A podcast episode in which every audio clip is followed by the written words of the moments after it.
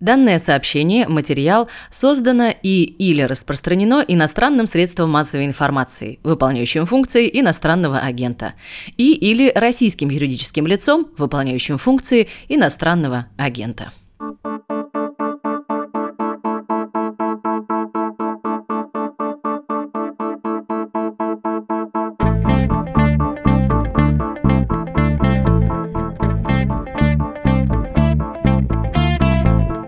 Здравствуйте, это подкаст «Что случилось?» о новостях, которые долго остаются важными, хотя сегодня последний выпуск года, так что можно чуть изменить слоган. Ну как чуть, совсем изменить. Пусть это будет эпизод о том, что мы не успели с вами обсудить в 2021. Не так давно я просил вас присылать вопросы, желательно с упоминанием, кому их задать, чтобы получился сборный, да еще и совместный с вами выпуск. И он получился. Вот он. Спасибо всем, кто писал. Это во-первых. Во-вторых, хочу извиниться перед теми, чьи вопросы не прозвучат. Поймите меня правильно, всем нам надо идти резать салаты, и хронометраж эпизода лучше оставить в пределах разумного. Сильно больше 40 минут или часа — это все все-таки тяжело. А еще часть вопросов как будто не требует ответа. Видно, что спрашивающий сам все хорошо понимает и просто хочет высказаться. Это, согласитесь, нарушение жанра. Третий пункт. В каникулы у «Что случилось?» будет три выпуска, и они частично закроют вопросы, которые вас беспокоят, в частности, про пандемию и ее будущее. Вроде бы это все оправдания, но пусть еще будет краткое содержание этого выпуска. Как не бояться вируса и не надо ли им специально заразиться? Что если Путин умрет, а если не умрет, тоже что? Что там с мусорными свалками и как насчет роста цен? Как с этим жить? Ну что, давайте открывать ваши послания и читать их обстоятельно.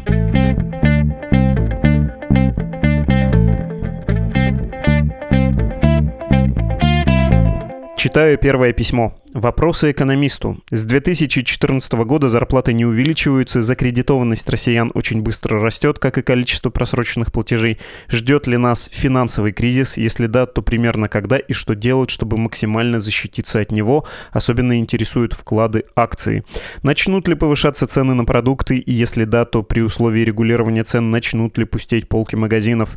И третий пункт в этом письме.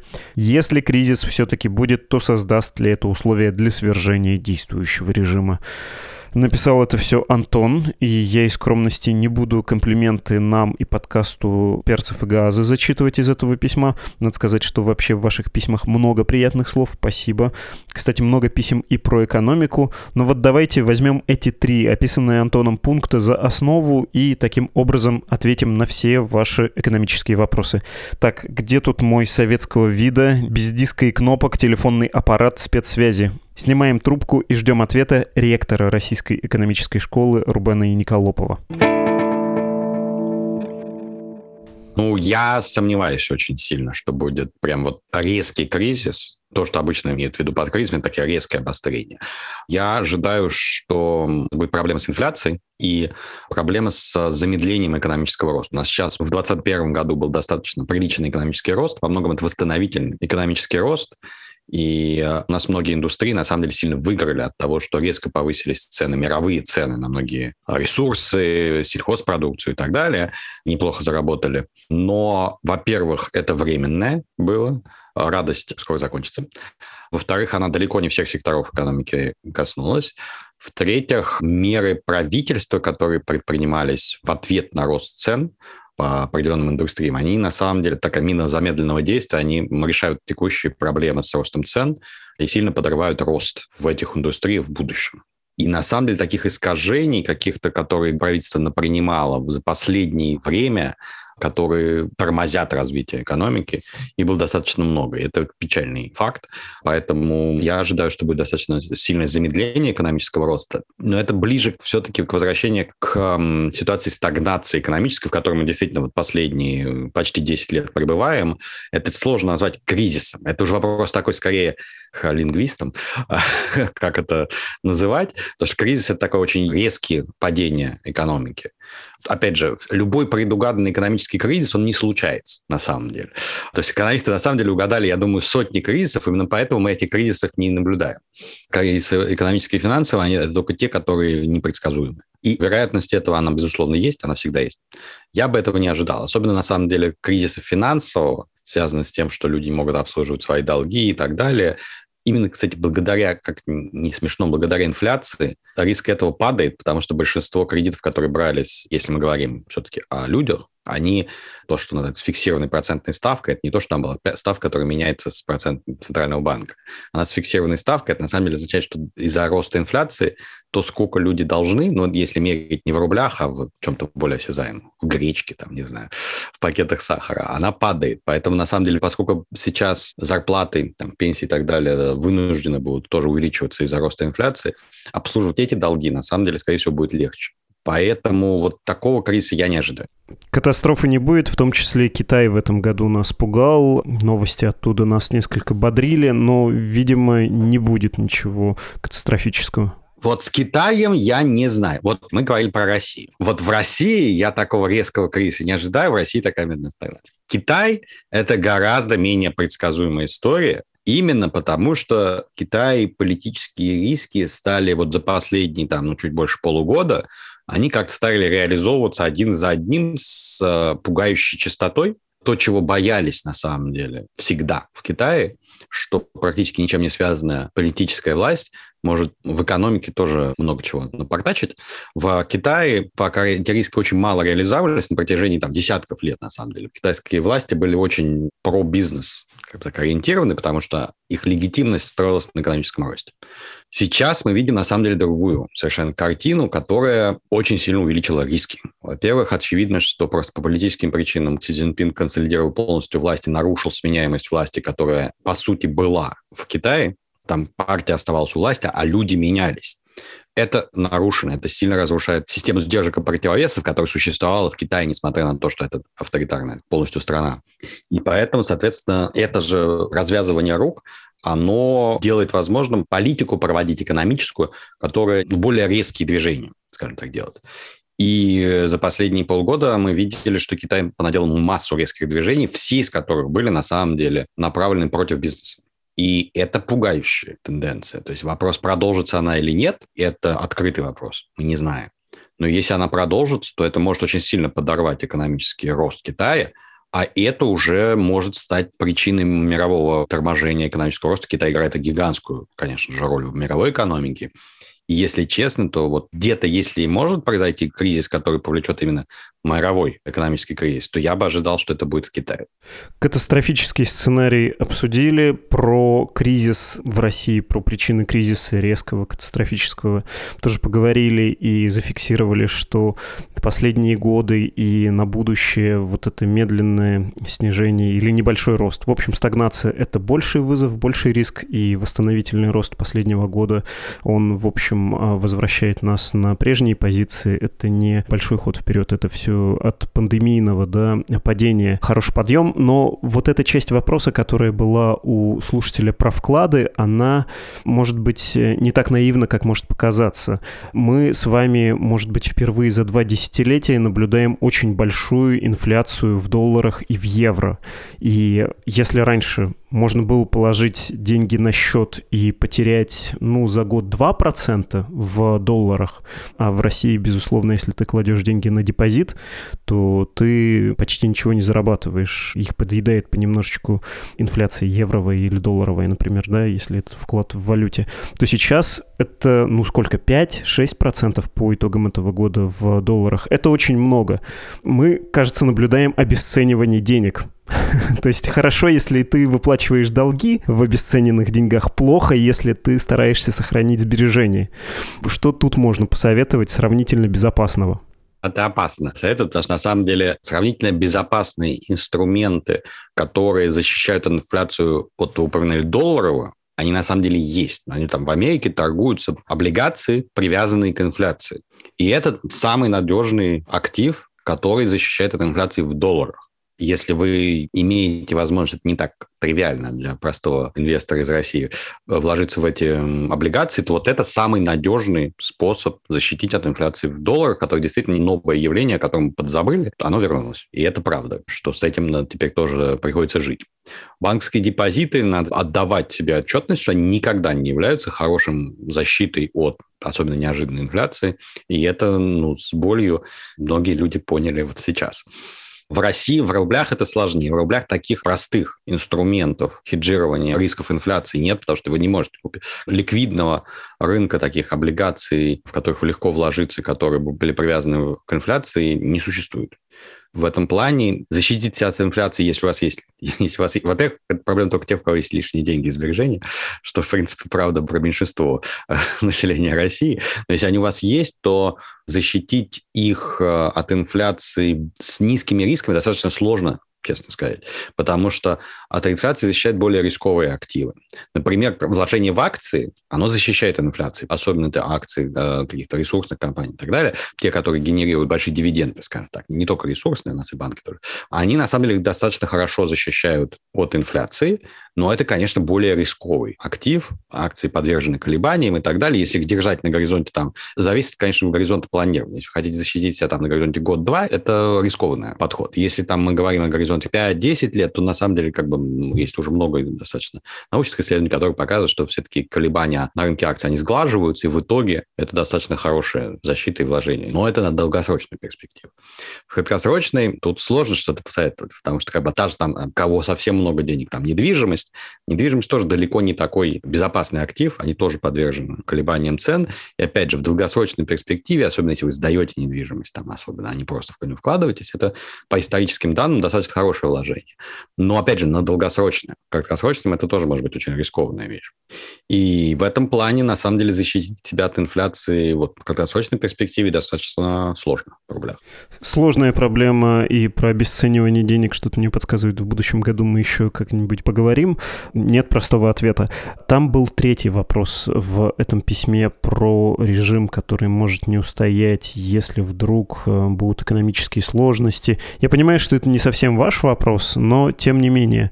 Кажется, в истории не очень много примеров, когда экономические проблемы были единственным фактором и даже доминирующим, который приводил бы к краху достаточно крепкого авторитарного, ну или не авторитарного режима, смене правительства в демократической стране, хотя там, ну, чуточку попроще, да, ушли в отставку, не справившись. Ну, вот мы сейчас видим и в России заметный рост цен, очень заметный рост цен из-за девальвации валюты в Турции, но, кажется, политические риски здесь не такие уж большие. Давайте там про турецкого лидера. Про турецкого лидера, на самом деле, я думаю, что шансы того, что он потеряет власть, резко увеличились потому что, ну, это особенности еще турецкой политической системы. Вообще-то она как бы очень управляемая, но все-таки демократия. И там на фоне этих экономических проблем, которые наблюдаются в последнее время, особенно ярко, потому что, условно назовем экономическую политику Эрдогана последний год неконвенциональный. Скажем так, она идет в разрез со всеми экономическими теориями, и, кажется, экономические теории побеждают Эрдогана, и оказывается все именно так, как предсказывали экономисты. Если не повышать процентные ставки, увольнять одного с другим глав Центробанка, то инфляция у вас будет по 50%. И это большая проблема. И на этом фоне, на самом деле, происходит консолидация оппозиции в Турции, и у них достаточно там яркие лидеры есть, поэтому на самом деле я бы не был так оптимистично настроен по поводу режима Эрдогана, если не будет каких-то резких улучшений в экономике. Но там, опять же, это связано с тем, что там все-таки уровень демократии там не упал ниже определенного уровня. При том, что, опять же, это такая демократия, мягко выражаясь, далекая от совершенства, но это все равно с большим таким преимуществом того человека, который сейчас находится у власти, но достаточно конкурентная, несмотря ни на что, демократическая система. То же самое, например, можно сказать про Венгрию. Очень похоже и тоже с большими шансами того, что Орбан в первый раз потеряет власть. И это все-таки нельзя назвать полностью сменой режима политического. В этом плане надо сильно разделять все-таки смену политического режима от смены лидера в все еще более-менее демократической обстановке. И даже вот в несовершенных демократиях, конечно, экономический кризис резко увеличивает вероятность потерять власть. Ну, в общем, я это же и пытался сформулировать, просто очень путанно вышло. Ближайшие выборы в Турции будут проблемой для Раджеп Таипа Эрдогана. Так что народ на площади Таксим вдруг соберется пойти и его свергать, и будет э, революция. Это непредставим, да. Да, вот смена во время выборов экономический кризис резко увеличивает. Вероятность того, что у вас произойдет смена режима политического, то есть ну, не через выборы, а через что-то другое, из-за такого экономического кризиса, она сомнительна, так сказать. То есть это должно быть, если мы видим по историческим примерам, чаще всего это на самом деле все-таки либо совсем большой внешний шок, гораздо больше, чем просто экономический кризис. Это войны и так далее приводят к сменам режима. Либо, ну, катастрофический сценарий экономического развития, ну, типа развал Советского Союза, когда экономика просто перестает функционировать. Ну или развал Российской империи, когда хвосты становятся местом, где... Хвосты в смысле очереди, где формируются революционные настроения. Кстати, женщины сделали, если подумать, революцию февральскую 17 года. Ну там все-таки без войны мы видели, чем кончались революции 1905 года которые вызваны действительно экономическими, прежде всего экономическими проблемами, была революция 1905 года, и мы отлично наблюдали, чем все это кончилось. Отличие 1917 года была война, которая шла в тот момент. Скорее всего, именно это послужило последней гвоздем который привел к смене режима. Поэтому вот здесь, на самом деле, рассчитывать на то, что просто экономические проблемы, которые наблюдают стагнация экономики и так далее, которые мы сейчас видим, например, в России, приведет к смене режима, это достаточно сомнительная история можно рассчитывать на какую-то большую сговорчивость. Опять же, вспоминая советский опыт, мне в дешевое и почему пришлось пойти на политические реформы, потому что была зависимость от э, западных долговых обязательств, от западных финансов, и там западные партнеры, как сейчас принято говорить, ставили условия политического характера. В том случае, если ты от внешних вливаний как-то меньше зависишь, или твои внешние партнеры, контрагенты менее политически мотивированы, мотивированы, то ты, наверное, можешь устоять как правитель. Да, будут проблемы у народа, он может даже голодать и умирать. Не хочется тут приводить в пример КНДР, это уж совсем крайний пример. Но в целом политический строй и политический режим может устоять, если нет вот какого-то такого очевидного воздействия, которое он считает для себя чувствительным. Да, я думаю, что в текущей ситуации аналог Советского Союза, он все-таки, наверное, тоже экстремальный. Тогда действительно происходил полный развал экономической системы. Реально были проблемы со снабжением населения просто базовыми продуктами питания. И разговорчивость обусловилась прежде всего этим. Есть нечего было людям, а закупать зерно надо было за границей. И это не вопрос того, что можно было пожертвовать. Они там уже пожертвовали всеми закупками станков и так далее. Этим можно было пожертвовать.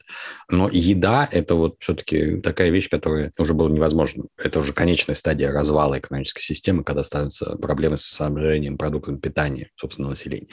Мы как бы все-таки далеки от этого у нас на данный момент э, экономический кризис, он действительно там может выразиться в том, что существенно упадет там, качество жизни населения, но все-таки не до такой степени, чтобы это доходило до голодных бунтов. Во многом просто потому, что у нас, знаете, худо-бедно, но рыночная экономика. Она кривая, косая, но рыночная. И в такой рыночной экономике довести до голода, по сути, невозможно. Это все-таки гораздо более гибкая система. Хорошая новость. Это, да, я хотел сказать, что я хочу, вот как раз хотел сказать, я не знаю, хорошая или плохая новость, но для, для населения, в принципе, скорее хорошая, потому что ну, совсем катастрофических сценариев экономического кризиса именно поэтому я особо не вижу. Это может быть стагнация, падение и так далее, но не катастрофическое. Без каких-то совсем жестких шоков внешних.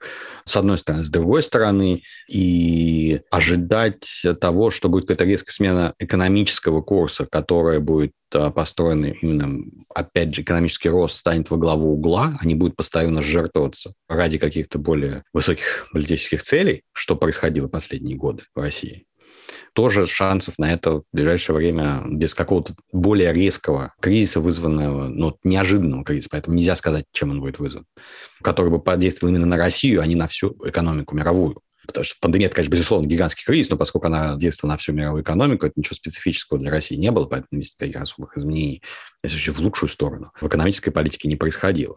Я в ближайшее время не ожидаю никаких существенных изменений, к сожалению, в экономической политике. Спасибо огромное.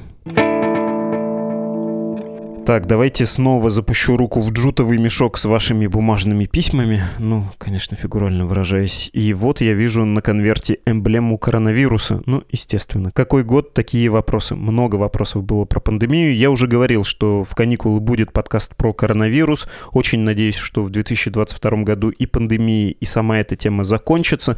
Но все-таки вот вопрос, который мы вряд ли обсудим в каникулярном большом выпуске про пандемию. Почему бы ему не быть заданным сейчас? Итак, от нашего слушателя, простите, не вижу вашей подписи, следующий текст. Имело бы смысл искусственно создать вариант коронавируса с низкой летальностью и высокой заразностью, который мог бы вытеснить ныне существующие более опасные штаммы? Если да, почему сейчас таких исследований не ведется? Отвечают научный редактор «Медузы» биолог Александр Ершов и редактор отдела «Разбор», тоже «Медузовского», Дмитрий Кузнец. Да, это возможно, если летальность будет равна нулю. В других случаях высокая заразность приведет к большой вспышке заболеваемости вот в данный конкретный момент, когда такой вирус появится. Однако я хочу вам сказать такую простую вещь. Не находясь внутри биологического контекста, очень сложно подумать, что как это так биологи вдруг не могут э, создавать вирусы по своему собственному любви и разумению. Несколько фактов. Существуют на свете орфанные заболевания, существует на свете генетическая терапия. Она за последние 20 лет сделала, конечно, огромный шаг вперед. У нас сейчас уже есть ну, по крайней мере, две платформы генетических лекарств, которые используют вирусные носители для того, чтобы исправлять то или иное заболевание там такие большие проблемы с дизайном этих носительных частиц на основе лентивирусов, на основе аденоассоциированных вирусов. Там огромное количество сложностей. Если бы ученые могли просто так, по желанию из компьютера, создавать вирусы с заранее известными свойствами, мы бы с вами жили в мире, где нет орфанных заболеваний, и многих других заболеваний тоже. К сожалению, это работает все гораздо сложнее люди могут что-то менять в вирусном геноме, могут получать какие-то результаты, потом тщательно с ними разбираться, и на основе этого уже делать какие-то вакцины или новые вирусы, или вакцины на основе вирусов. Делать подобный вирус как бы с нуля – это технология скорее из Стартрека, чем из нашей реальной жизни. И еще мне кажется, что это вопрос с подвохом. Мне кажется, что слушатель прочитал где-то, что такие манипуляции производились, как говорят там некоторые конспирологи, что они проводились над э, изначальным вариантом вируса, который взяли там в 2020 году, и вот в конце 2021 года получили вариант омикрон, который является, собственно говоря, видимо, как подразумевает читатель, именно этим искусственно созданным вирусом. Я не берусь, э, Саша намного лучше меня понимает в дизайне и в способности ученых такие вирусы производить, и про доказательную базу конспирологов тоже ничего не могу сказать. Могу сказать только про то, что если подразумевается, что омикрон был сделан специально, то ученые не справились, очевидно, потому что, скорее всего, он не более заразен, чем дельта, хотя отлично избегает ранее полученного иммунитета. И летальность его не равна нулю, а, видимо, довольно высока, а для людей, которые иммунитет к вирусу не имеют, она такая же, как у предыдущих вариантов. Ну или почти такая же. Спасибо вам огромное, друзья. А вот еще близкое по теме послание, давайте я его зачитаю. Это письмо от Ишара. Добрый день.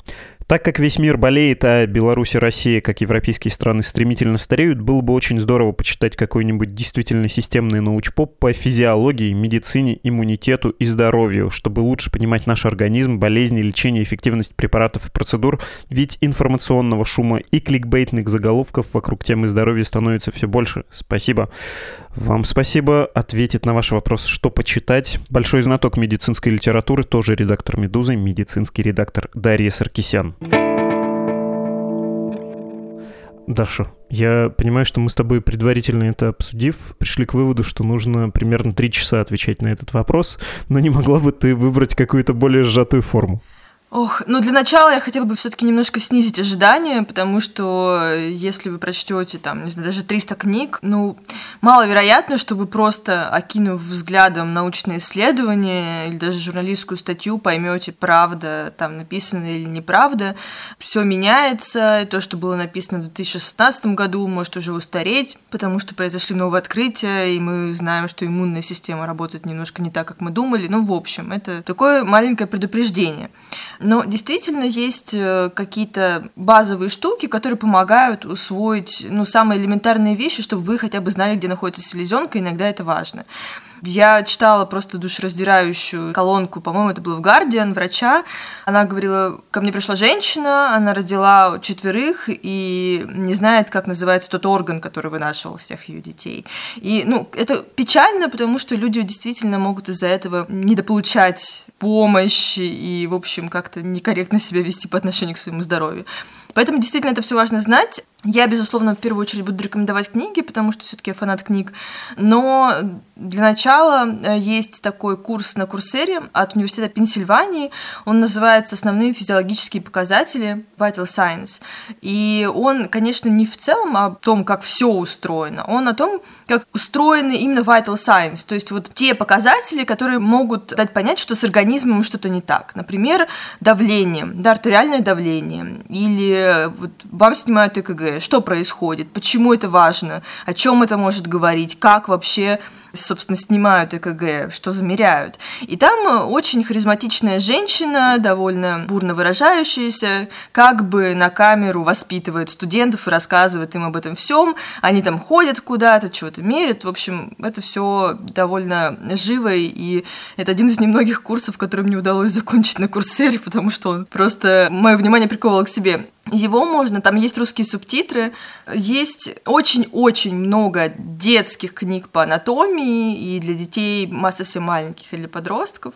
И эти книги часто по-настоящему ужасны. Я, к сожалению, имела несчастье прочитать многие из них. И вот в одной из книг по половому воспитанию, например, там, где прямая кишка, подпись «простата». Ну, как какой, какую информацию вы вынесете из этого, если вы не знаете, как хотя бы выглядит простата? Или я купила книжку, а там один разворот, вообще просто полностью отсутствуют подписи. Ну, то есть, казалось бы, в анатомии мало что открывают в последнее время, там все давно известно. Но, тем не менее, люди умудряются сделать плохо, плохие книги. Есть и хорошие. Например, э, очень есть красивые книги, ну, потому что книги по анатомии, в принципе, скучные, и издательства пытаются сделать их максимально интересными. Например, с, э, как это называется, вырубами, ну, такие резные книги, с клапанами, с э, такими объемными иллюстрациями. Ты открываешь, ты можешь там потом ребра приоткрыть и там увидеть сердце в книге. Ну, это все объемное. Ну, например, такая книга Эллен Дрювер «Анатомия», очень хорошая. И она вот как раз-таки резная. Есть еще книга Ричарда Уолкера, она называется «Тело человека», и там тоже, в общем-то, базовая информация про это все есть, э, ну, про, собственно, про анатомию. Ян Паулс Хьютон «Чудо, ты, триллион твоих жильцов». В общем, это такие базовые вещи в целом про устройство человеческого организма. Есть еще приложение Human Body от Tiny Bob, кажется, это называется. И там основные системы организма есть. Можно купить за деньги, по-моему, половую систему и мочевыделительную. Но там как бы не просто они тебе показаны в каких-то подробностях, на самом деле не очень больших, но с ними можно взаимодействовать. То есть там, если ты заставишь человечка бежать, то ты увидишь, что сердце быстрее бьется. Но это как бы для детей, но я так понимаю, что со школы не все даже эти знания вынесли. Есть еще книги про отдельные системы организма. Например, книга Роя Милс «За кости внутри и снаружи». У нас был припринт этой книги. И она, конечно, не вся прям про кости человеческого организма. Она в том числе про кости в культуре, кости в палеонтологии. Но первую часть она как раз-таки про нормальное устройство костей, патологическое устройство костей, про то, как их чинят, когда они ломаются. Скоро выходит еще книга Михаила Фоминых «5 литров красного». И опять же, та же структура. Сначала тебе объясняют, как вообще все нормально, нормально устроена, с кровью, потом как она ломается и как ее чинят. Есть еще книга Нины Брокман и Эллен Стюкендаль «Вива ля вагина», я посмотрела, как это по-испански произносится, потому что русские издатели почему-то решили про вагину поговорить именно на испанском, я не знаю. А, вот. Э, ну, на самом деле, есть книги, да, которые вот про все эти половые системы, они могут называться так завуалированные почему-то на латинице.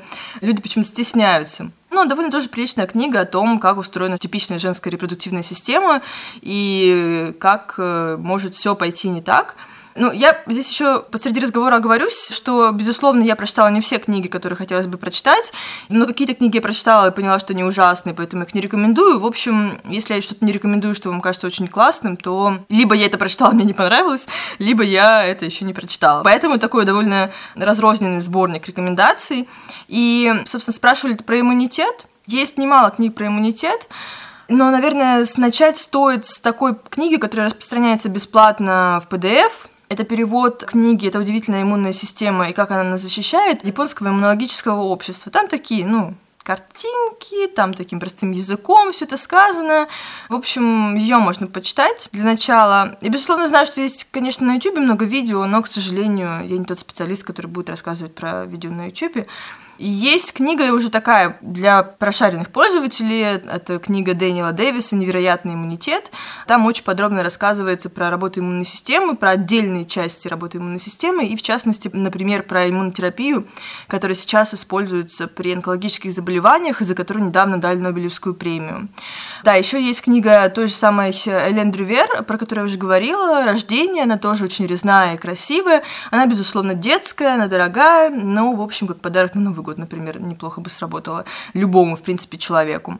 Вообще очень много книг по половому воспитанию, да, несмотря ни на что, несмотря на скрепность, пытаются как-то детские издательства выкрутиться. Например, они ставят значок 18+, на книгу, скажем, про месячные, да, первые твои первые месячные, 18+, ну, 18 обычно уже месячные наступают. И очевидно, что там просто такая информация, которая по закону может быть только для совершеннолетних. И, например, одно из издательств выкрутилось тем, что они просто в переводной книге оставили разворот белым и написали, что они не могут этот разворот перевести и опубликовать в России по российским законам.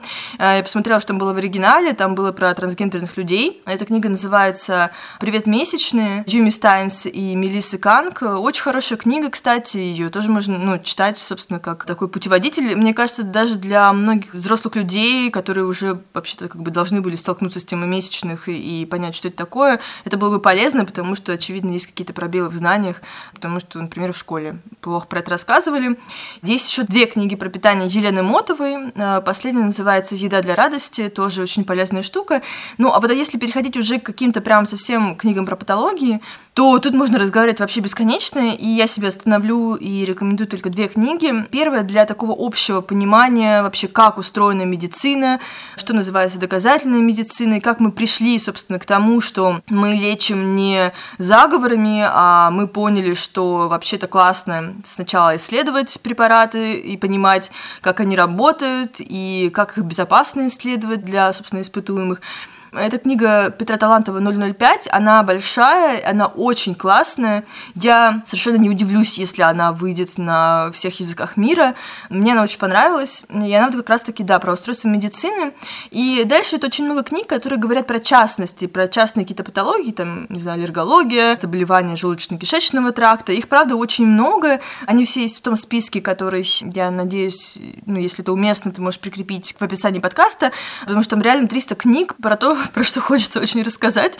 Вот, ну, например, одна из книг, которые тоже можно рекомендовать, это книга аллерголога Ольги Жоголевой «Аллергия и как с ней жить». Да, это такая подробная книга для всех, кто очень сильно страдает от, э, там, не знаю, атопического дерматита, от аллергии, от пищевой аллергии, от сезонных аллергий. И да, это просто, правда, очень полезная книга, и таких книг и переводных, и от российских авторов уже довольно много, что, конечно, не может не радовать. В конце хотелось бы вернуться к твоей мысли, которую ты в самом начале сказала, и то, о чем на самом деле спрашивал слушатель, про актуальные поводы, которые выбивают немножко из себя. Мы все, конечно, хотим иметь иллюзию контроля ситуации. Когда появляется какой-нибудь очередной новый штамм, мы хотим для себя решить, что нам сейчас сделать. Идти прививаться, не идти прививаться, маску носить, не носить, чего сказать родным, особенно тем, которые меньше нас вникают в ситуацию, больше подвержены каким-то манипуляциям средств массовой информации или своих соседей, друзей, вот таких каких-то домыслов и наговоров. Чего нужно делать? Зачем ты следишь и на чье мнение ты опираешься? На самом деле это сложный вопрос, потому что когда, например, мне что-то нужно узнать, я иду на очень конкретные ресурсы. И эти ресурсы редко бывают книгами или курсами на курсере. Там, если совсем что-то нужно базово узнать, это будет nhs.uk, это будет medlineplus.gov, и это будет пациентский раздел на UpToDate. Если мне нужно прямо вникнуть, можно ли там во время такой-то манипуляции применять такую дозу препарата, то я пойду в платный врачебный UpToDate или в бесплатный врачебный Medscape и там буду искать эту информацию. И, собственно, на самом деле у нас была статья, я писала, да, о том, как искать медицинскую информацию в интернете. Там это все подробно описано, потому что, конечно, нельзя ограничиться этими четырьмя ресурсами, и на этом все. Нет, безусловно, есть масса вопросов, на которые невозможно ответить э, с помощью этих источников, и нужно понимать, вот туда, куда ты пришел, там, где ты оказался, это вот что, это нормальный источник или это плохой. Есть определенные признаки. Я могу вкратце перечислить, но, безусловно, безусловно, более системно это все указано в статье. В частности, там должны быть указаны источники информации. В идеале, конечно, должен быть автор, но это не всегда хороший показатель. Там должно быть указано, когда статья была опубликована и когда она будет в следующий раз обновляться. Это важно, потому что, опять же, информация в медицине очень быстро устаревает. И там должен быть такой спокойный стиль, без того, чтобы топить вот за что-то. На этом сайте не должно быть конфликта интересов. Например, вы заходите на сайт с медицинской информацией, а там продают БАДы. Ну, очевидно, что эта информация будет искажена, потому что там есть конфликт интересов. И еще есть одна у нас статья про то, как э, читать новости медицинские. Она просто, конечно, антитоп, я не знаю, люди не хотят знать, как читать медицинские новости, потому что Хочется верить в чудо, хочется верить в то, что чага тебя спасет, но чага не спасет. Когда появляется новость про чагу, которая лечит ковид, это новость про патент. Патент, например, это не указание на то, что доказана эффективность препарата, который запатентовали. Это говорит о том, что это новое применение этого препарата или, в принципе, какая-то новая молекула, например. В общем, патент ни о чем не говорит. Там много таких мелких нюансов, того, как читать новости, было в этом тексте. Я бы тоже его, конечно, рекомендовала, как что более полезное, чем два моих предложения в твоем подкасте. Да, ну и нужно смириться просто с мыслью. Она кому-то кажется очевидной, для многих неприемлема, в том числе интуитивно. Мир сложен, и нет однозначных ответов, тем более, которые действуют все время. Наука все время чего-то уточняет и проверяет свои гипотезы, и это нормально. Это не значит, что ученые сами не знают. Это значит, что они пока чего-то не знают, или они что-то еще не исследовали, и честно вам говорят, что мы пока вот здесь не решимся вам сказать, только, в общем, мошенники знают все наперед, и для них мир ясен и предельно конкретен. Как это? Не делайте себе уколы, потому что заразу сами себе занесете. Вот магическое мышление, конспирология, всякая бредятина, она предельно конкретна и этим подкупает. Если вы хотите по-настоящему встать на твердую почву и меньше нервничать, чуть больше разобраться, боюсь, придется в какие-то подробности войти. Спасибо, Даша. Тебе спасибо, что позвал. Ну что, настал неизбежно час политического вопроса, хотя про свержение режима что-то уже было, да? Много было вопросов про Россию и про Белоруссию, уезжать или есть надежда здесь. Вообще, те, кто спрашивает про отъезд, хочу вам сказать, вы, конечно, счастливчики, если у вас есть силы, молодость, навыки для такого затратного дела, как отъезд, вы, безусловно, находитесь в лучшем положении, чем многие наши с вами соотечественники. Вопросы были про Путина, цензуру, режим. И знаете что? Чаще всего вопросы о политике вы адресовали Андрею Перцеву и Константину Гаазы. Ну, то есть их подкаста вам мало, да? Нет, были, конечно, люди, которые писали про Глеба Павловского, или про нашего частого и уважаемого гостя Александра Кынева, или вот про Андрея Колесникова, не менее уважаемого. Я бы понял, если бы вы предлагали задать вопрос Екатерине Шульман, слаб человек, но вам подавай еще и еще перцевые и газы. Ну, возьмите, если так хотите. Кто я такой, чтобы мешать вашему счастью? Константин Газы. За себя и за того парня Перцева. Костя, привет. Влад, привет. Письмо от слушателя, одно из многих. Добрый день. Очень хотелось бы послушать рассуждения на тему, что будет с режимом и с Россией в целом, если завтра Путин скоропостижно скончается. Спрашивает Алексей. Что ты можешь Алексею сказать по поводу будущего и внезапных физиологических, биологических вещей? Ну, во-первых, вот мы и посмотрим, каким он был Иосиф Виссарионовичем Сталиным.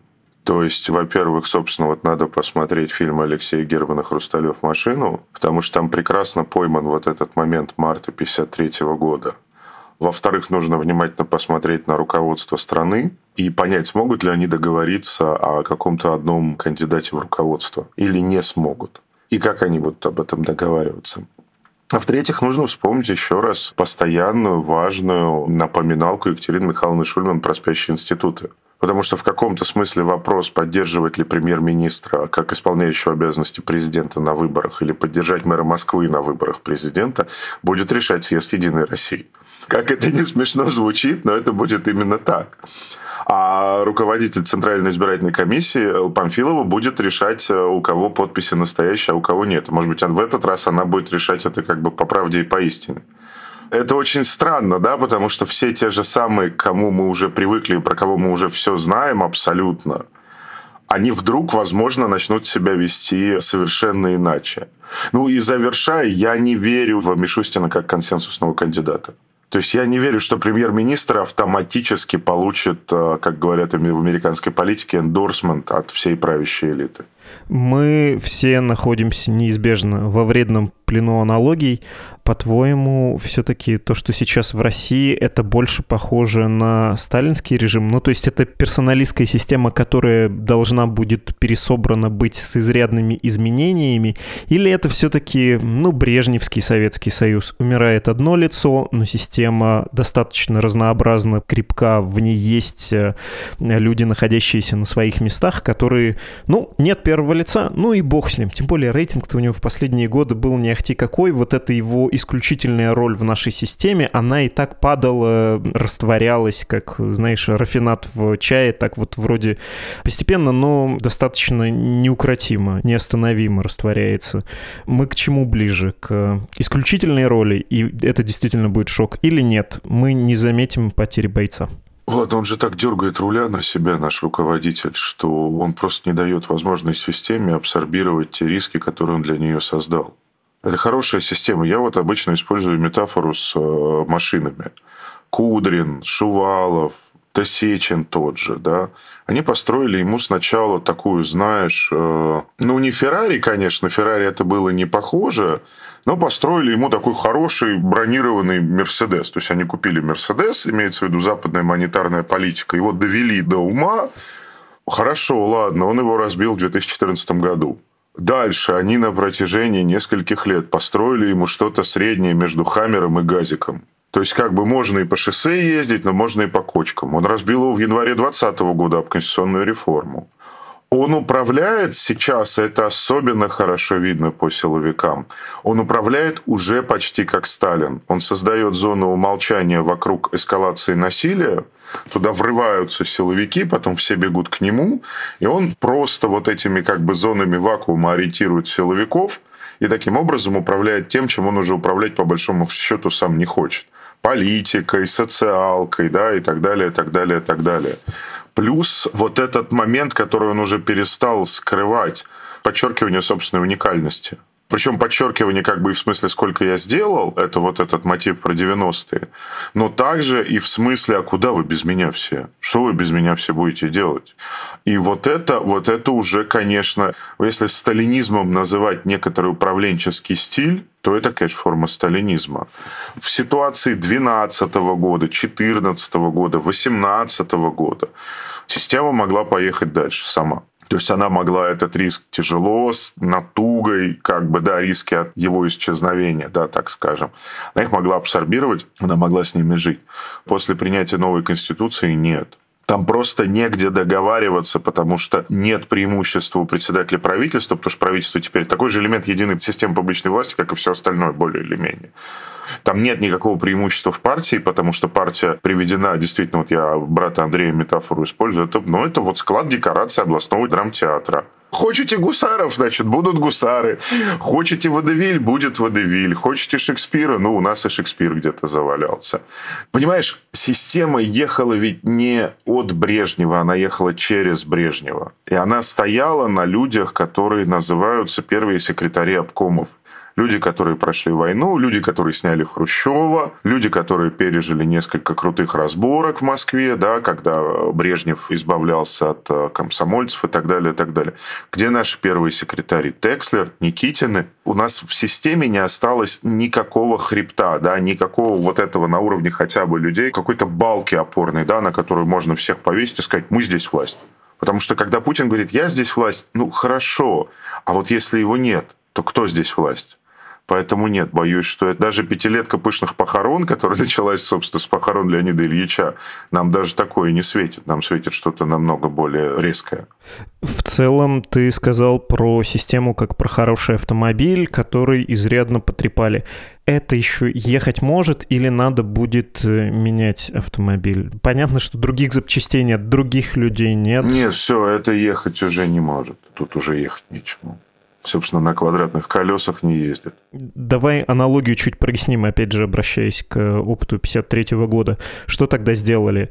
Там высшая номенклатура сказала, нет, мы власть удерживаем, мы сейчас разберемся, кто будет править. Поначалу это будет триумвират, ну, как любой триумвират еще со времен древности, все заканчивается одним, Октавианом.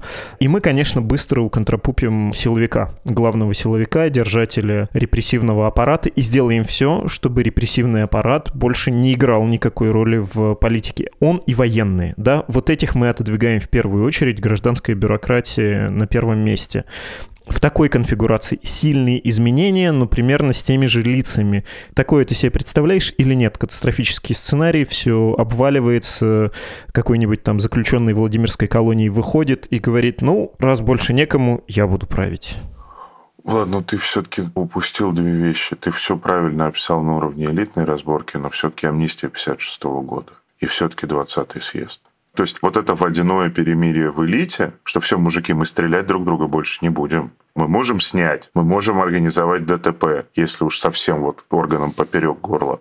Но вот так вот, чтобы домой вечером приходить, где жена и детки, и брать в черный воронок и вести и шлепать у стенки, мы так больше не делаем. Это стояло не на аресте Берии. Это стояло не на заговоре Жукова, да, не на начальнике ПВО Московского военного округа Багрицком, врывающемся в зал заседания Политбюро, размахивая то ли ТТ, то ли Стечкиным. Это все-таки стояло на 20-м съезде.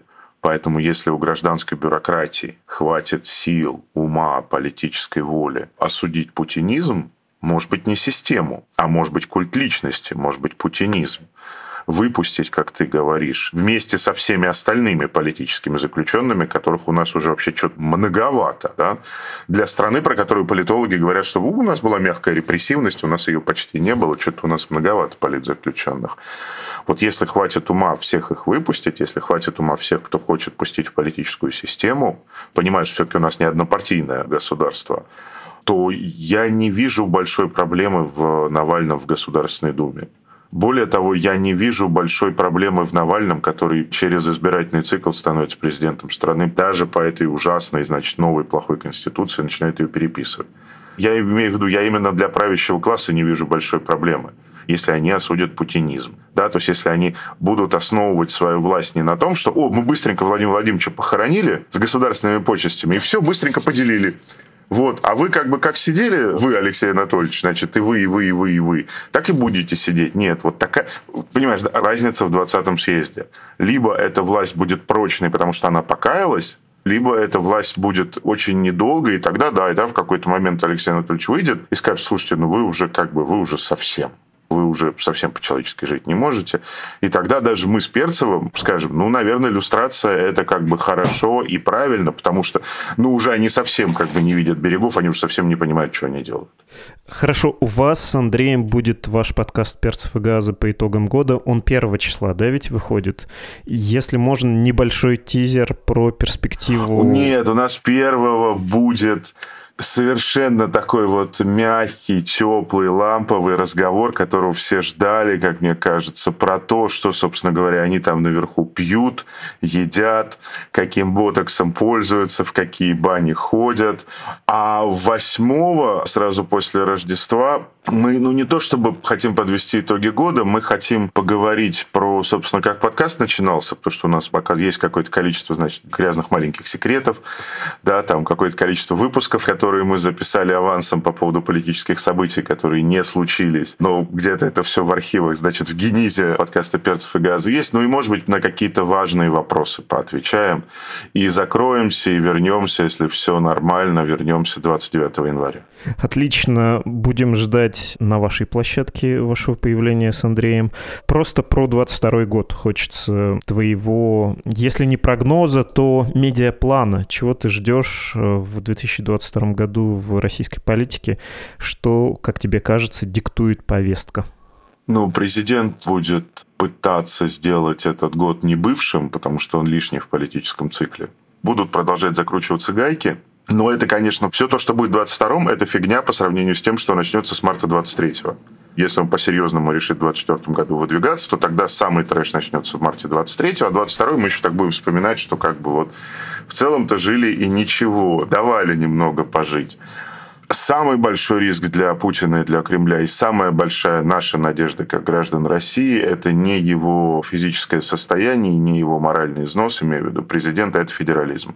Это проблема Татарстана, это проблема других национальных регионов, это проблема не национальных, просто крупных регионов, руководители которых просто уже возверевают от всех этих центров управления регионами, оно модернизации и прочих форм, в общем-то, московской оккупации, которые мешают даже самим московским же варягам, отправленным губернаторам, мешают э, выстраивать какую-то нормальную жизнь для тех, с кем они в одном регионе живут. Это самая большая надежда 2022 года, что голос российских земель как-то все-таки станет уже его уже сейчас сложно игнорировать. Я думаю, что в 2022 году его уже игнорировать будет попросту ну, невозможно. И это уже в режиме э, внутриполитического траблшутинга все нельзя будет разрулить. Спасибо тебе, Костя. Некоторые темы, которых вы касались в своих письмах, я старался сгруппировать, объединить, чтобы одно письмо звучало как многие, чтобы ответ на него был ответом всем. Но почему бы не поиграть в лотерею и не выбрать какую-то случайную, редкую, залетную тему? Вот, например, случайно выбранное послание. Здравствуйте, я хотел бы узнать, действительно ли перерабатывают мусор, который мы собираем, хотя бы в Москве, или это профанация. Пусть ответит Друсь. Шутка про что, где, когда и про знатоков засчитана. Но меня поражает, уважаемые представители команды телезрителей, как вы умудрились в слове «Голунов» сделать столько ошибок, чтобы получилось «Друсь». Задаем вопрос знатоку московского городского хозяйства Ивану Голунову по совместительству журналисту «Медузы». Слушай, вопрос, конечно, непростой потому что если смотреть документы, то, конечно же, все прекрасно перерабатывается, и скоро будет перерабатываться больше даже мусора, чем производится. Ну, то есть, например, по планам, собственно, за 2020 год на переработку было отправлено 22% московского мусора. Всего Москва генерирует около 8 миллионов тонн мусора в год. Но при этом, когда чиновникам задаешь какой-то вопрос, ну, то есть, когда там, например, вице-мэру Москвы по ЖКХ, который в том числе занимается имуществом Петра Бирюкова, спросили, сколько было переработано, он тоже, конечно же, стал говорить, что все так растет, так прекрасно растет, но при этом назвал сумму, что в 2020 году было переработано 850 тысяч тонн мусора ну, там, чуть больше 850 тысяч, это было примерно 11% от мусора. То есть тут у нас уже, видишь, не совпадают цифры. В документах указано о том, что мы переработали 22,3, а в реальности получается э, около 10%. Плюс, если посмотреть, опять же, на цифры в документах, э, с 2020 года цифры начинают стремительно расти. И вот там к 2024 году говорится о том, что мы 40% мусора Москва будет перерабатывать. Но на самом деле здесь есть маленькая заковыка, которая заключается в том, что в прошлом году был принят закон, который приравнивает сжигание мусора к его переработке что вряд ли является переработкой мусора. Что вряд ли является хорошей новостью для жителей Некрасовки вряд ли является хорошей новостью для жителей Некрасовки, а также хорошей новостью для жителей других московских районов и районов Подмосковья, где строятся мусоросжигательные заводы. То есть вот сейчас опять, э, так как несколько лет реформы прошло, и нельзя сказать, что она показала какие-то удивительные результаты. То есть там в основном были построены сортировочные станции, сортировочные, даже можно сказать, станции с э, всякими прессами, задача которых, собственно, спрессовать, уменьшить в объеме мусор скорее, нежели чем выделить оттуда полезные фракции. И в последние годы пошел тренд на то, что давайте все-таки вернемся к идее сжигания мусора. Может быть, это будет получаться более эффективно. Это то, что можно ответить на вопрос. И, то есть, если отвечать емко, действительно началась какая-то переработка мусора, но она, к сожалению, мала. И даже, собственно, цифрам, которые называет Петр Бирюков, вот эти вот 850 э, тысяч тонн, даже к этим цифрам относятся с большим скепсисом специалисты рынка. Видел ли ты в этом году рекламную кампанию, достаточно заметную про сортировку мусора? Я вот запомнил ролик с Иваном Грозным, который там пьет, кажется, из пластиковой бутылки, а потом выкидывает ее в отдельный бачок и там что-то заявляет про то, что Москву любить — это значит сортировать. А Иван Грозный знает, да, что есть э, несколько десятков видов пластика, что на бачках многих для раздельного сбора мусора написано, какие виды пластика им нужно. Он сравнивает, как бы соответствует вид пластика бутылки виду пластика, который принимает этот контейнер. Слушай, ну он средневековый человек, откуда ему знать? Да, но вот э, многие, многие из нас средневековые люди, и многих, начинается это повышение экосознания, и начинают люди говорить о том, что м-м, нужно не только мыть пластик а, там, и отделять от горлышка, выковыривать другой вид пластика, но также как выясняется, что все контейнеры принимают только определенный вид пластика, просто этот вид пластика меняется от контейнера к контейнеру, ну, то есть и выясняется, как бы, что раздельный сбор мусора, мало того, что как бы он вот в виде этих э, двух бачков, он как-то более-менее появился в Москве, но во многих регионах, кстати, и до этого не дошло. Тут уже начинается усложняться задача, когда выясняется, что м-м, выкинули неправильный пластик в контейнер для пластика. И здесь уже начинаешь так немножко думать, насколько это вообще все может быть эффективно в данном виде.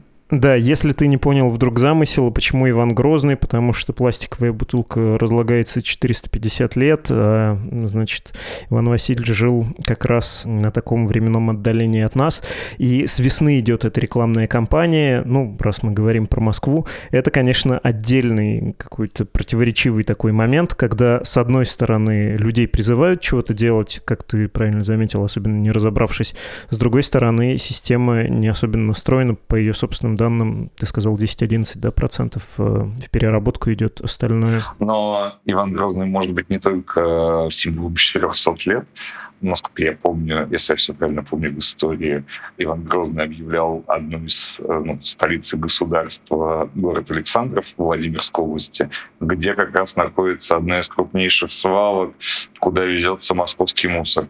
Может быть, э, здесь есть и такая аналогия, может быть, не только связанная с пластиковой бутылкой. В Вологде приготовиться. Тоже, в общем, не сбывшаяся столица. Спасибо тебе, Иван Добрый Голунов. Спасибо. Хорошего Нового года!